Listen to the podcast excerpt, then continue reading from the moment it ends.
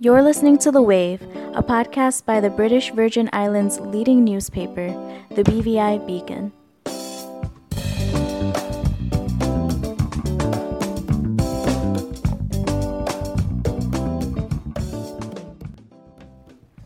Welcome back to The Wave, the BVI Beacon's latest podcast. This is your host, Zareen Ahmed, and on our show today we have our reporter, Dana Kampa, who just spoke to the new governor, John Rankin. We're going to jump right into it. Dana, thanks so much for being here today. Thanks for having me back. So, it sounds like you two talked about very important topics here in the Virgin Islands, like tourism, financial services, drug trafficking, and UK relations, just to name a few. Yes, we talked about everything, including his first trip to the Virgin Islands right after Irma. He said seeing the territory's recovery efforts, which we know are still ongoing, inspired him to apply for the job. I visited here shortly after Hurricane Irma in 2017 and I saw the devastation which had been caused then. And I think that made me care about the job here, uh, and so I'm very delighted to be doing it. I'm aware there are plenty of challenges ahead, but I'm, I'm very committed to doing my best in it. It certainly is a challenging time for him to be taking up this role with so many issues pulling him in different directions. Right, and obviously a big part of his initial focus as he takes office will be helping guide the territory's management of the COVID 19 pandemic. Mr. Rankin just finished serving as governor in Bermuda, so he said he understands to some degree the challenges we've experienced this year. I've had to balance tackling the risk of spread of the pandemic with trying to keep the economy going. That's a difficult balancing act, and it's for each overseas territory to take its own best judgment on those matters. But in all of the overseas territories, and particularly here in BVI, my focus is now on BVI, there's been support given from the UK through the advice of Public Health England, working with the Chief Medical Officer and the other authorities here, through support for testing kits, through support and supply of personal protective, personal protective equipment, PPE for medical staff, and of course now crucially the supply of uh, vaccines. And the UK is committed to supporting BVI and its fellow overseas territories in supply of vaccines to try to overcome this pandemic. The pandemic has posed challenges to the territory's healthcare system, but also its tourism dependent economy. Along with guiding the pandemic response in Bermuda, he is ready to strengthen the territory's financial pillars. So all of that uh, experience gives me some background, as does the financial services sector and the tourism sector. So in Bermuda, those are the two pillars of the economy. Financial services sector obviously important for a lot of the wealth, and the tourism sector important both for the economy and for employment. And that is essentially the same for BVI. So I hope, whilst recognising the differences and things to learn here, that I can bring that experience to bear to uh, hopefully being effective in my work as governor. Although he does acknowledge the difference between Bermuda and the Virgin Islands, he has high hopes for the financial services sector here.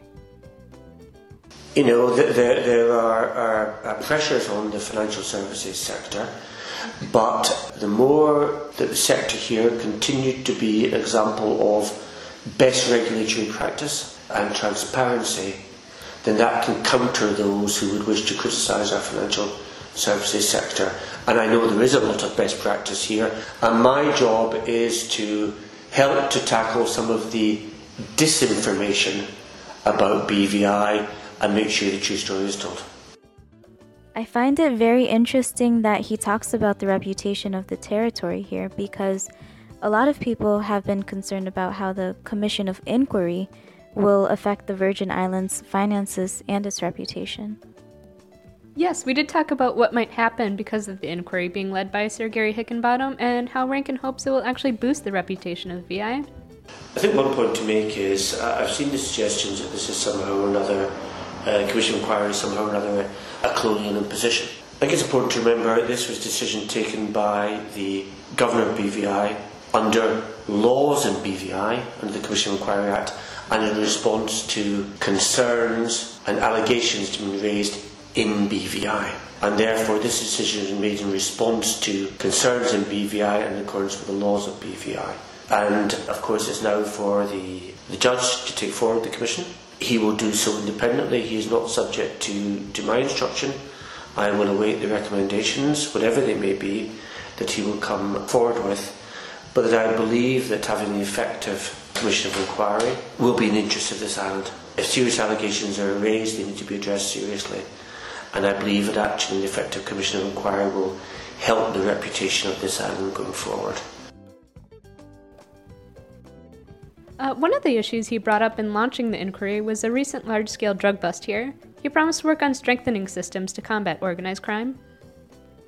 This island is vulnerable to the serious and organised crime which goes with the movement of drugs.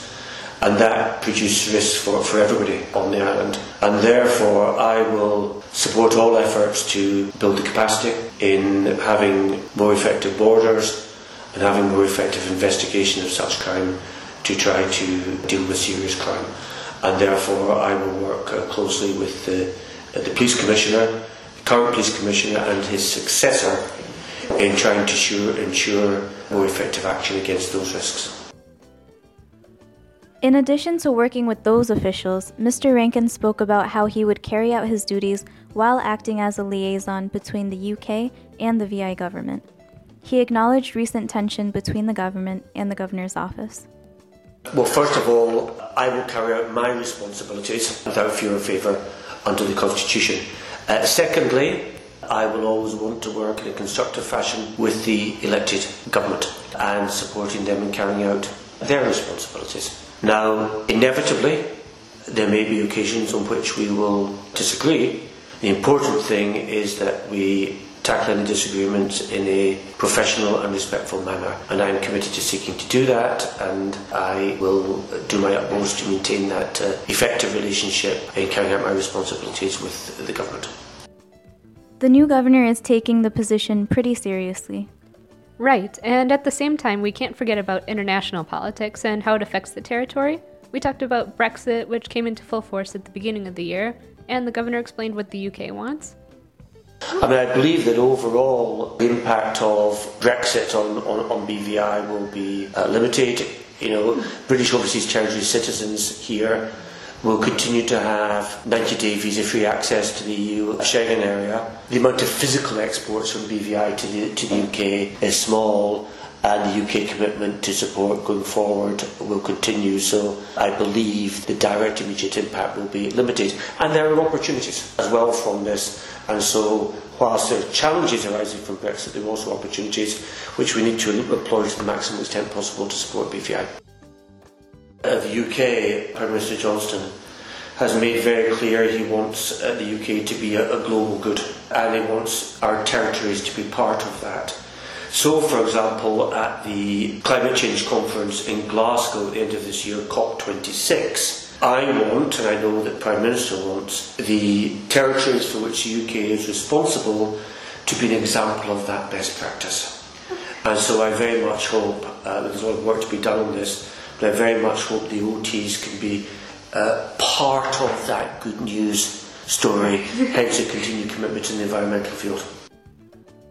It sounds like he has a good general understanding of the issues we're facing in the VI, and I look forward to seeing what comes out of the early days of his administration. Thank you, Dana, for giving us a better picture of what the governor hopes to accomplish. Absolutely. And thank you, listeners, for joining us on our second episode. You can read all about the governor's interview, his swearing in ceremony, the new DDM building, and more in our paper and online. So that's it for this episode, but you can find all of our episodes on our Facebook page. This is your host, Zareen, and thank you for listening to The Wave.